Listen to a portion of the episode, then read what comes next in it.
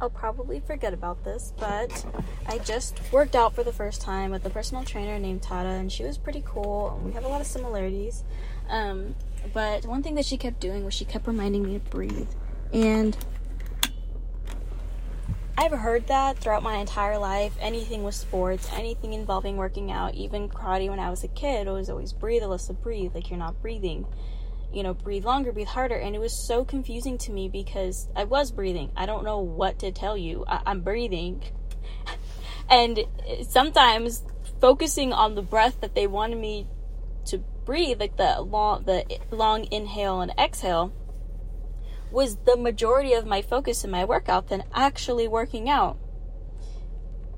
And maybe this clicked for a lot of people, but for me today, it was the click that children who are raised or experience um, significant stress throughout their life and growing up, who have learned to be in a fight or flight response, somebody who has had chronic anxiety, people that have endocrine diseases that cause their hormones to be imbalanced or cause their cortisol to be shooting out the wazoo.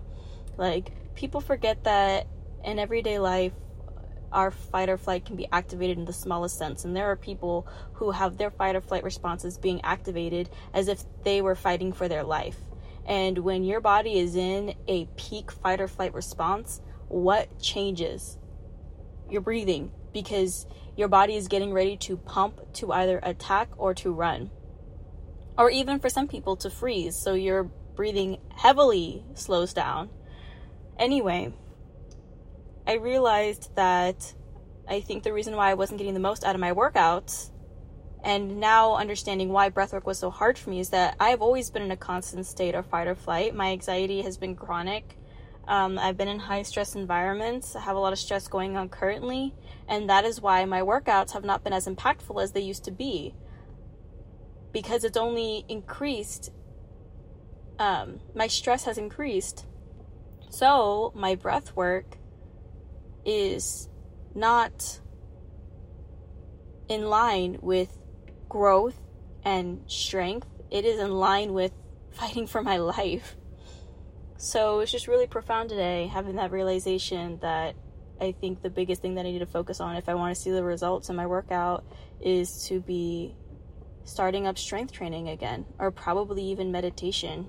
And I recommend that if you are somebody who has experienced um, a high stress environment, somebody who you know or yourself is prone to anxiety or fight or flight responses, if you have endocrine diseases and you're working out the gym, you're doing everything you possibly could your workouts, your diets, crash diets, long term diets, changing the way that you eat, keto, you know, whole 30, vegan, gluten free, all that jazz. Like, that's great.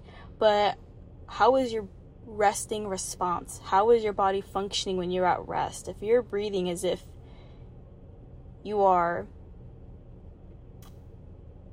fighting for your life, if you're breathing as if you're trying to be in stealth, or you're breathing as if you're running a 10 mile and yet you're at resting state, or you just walked to the grocery store, you just walked your dog, like that should be a sign that there is something deeper going on that I think is the string that attaches mental health and physical well being.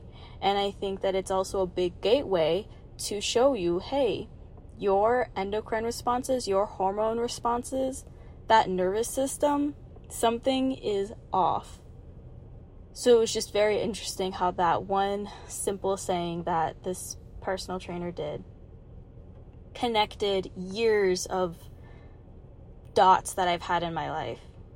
So I think moving forward now, my focus is going to definitely be breath work when I work out. And I saw the difference.